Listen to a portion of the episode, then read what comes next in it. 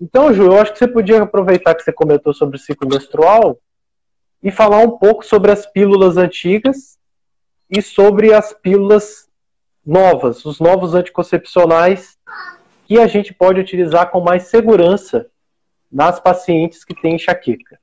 Então, é, antigamente, quando a pílula foi lançada, lá na década de 60, as, as dosagens de estrogênio eram super altas.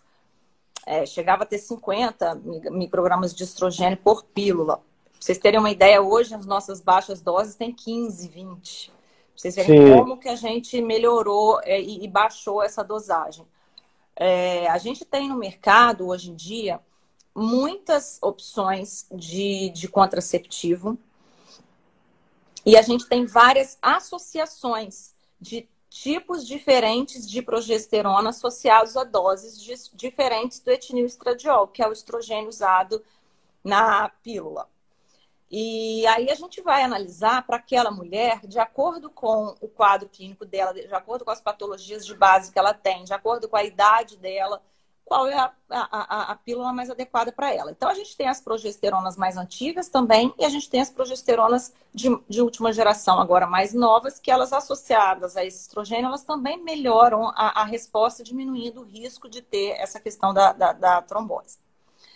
É, e a dose de estrogênio, quanto mais baixa a gente puder usar, melhor. Mas nem todas as mulheres toleram dose muito baixa, porque acabam fazendo escape no meio do ciclo, né? Que é aquele sangramento em borra marrom em, que a gente fala.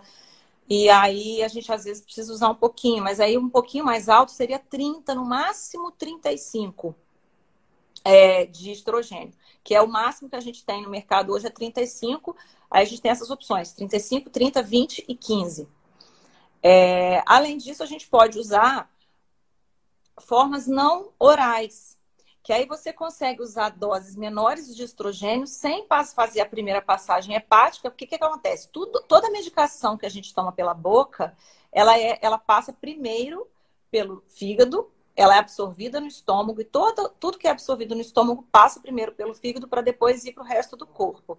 E toda, toda substância que passa primeiro pelo fígado já sofre uma primeira metabolização. Então, o nível de concentração sanguínea daquela substância já é bem menor do que o que você tomou de fato.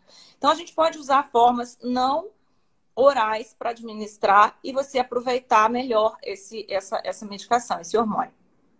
A gente tem formas é, de absorção vaginal, como é o caso do anel vaginal. A gente tem formas de absorção cutânea, com os adesivos ou com implante, que é subdérmico, né?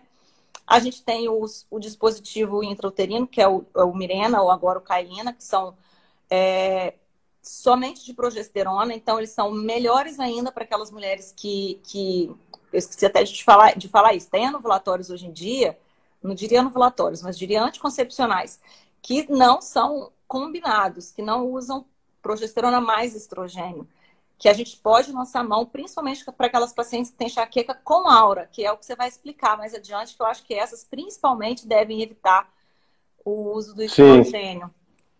E aí a gente pode usar o, o, o DIL, né, medicado com progesterona, a gente pode usar o implante, que são métodos com progesterona pura, que a gente abre mão do estrogênio, mantendo a eficácia contraceptiva. Né? Então, a gente tem muitas opções. E outra coisa, a gente tem que avaliar a associação também, não somente se, se, ela, se essa enxaqueca é com aura ou sem aura, e também da idade dessa paciente. Porque, como você Sim. falou, quanto maior é a idade, tem que avaliar se ela tem algum caso de trombofilia na família, né? Isso tudo tem que ser avaliado.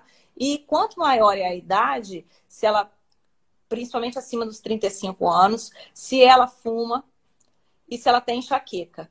Porque se você começar a associar fatores de risco, aí sim você coloca é o paciente num risco muito aumentado de fazer um evento trombótico. Então, tudo tem que ser avaliado na anamnese, né? Para a gente poder escolher e eleger sim. o melhor método para aquela mulher.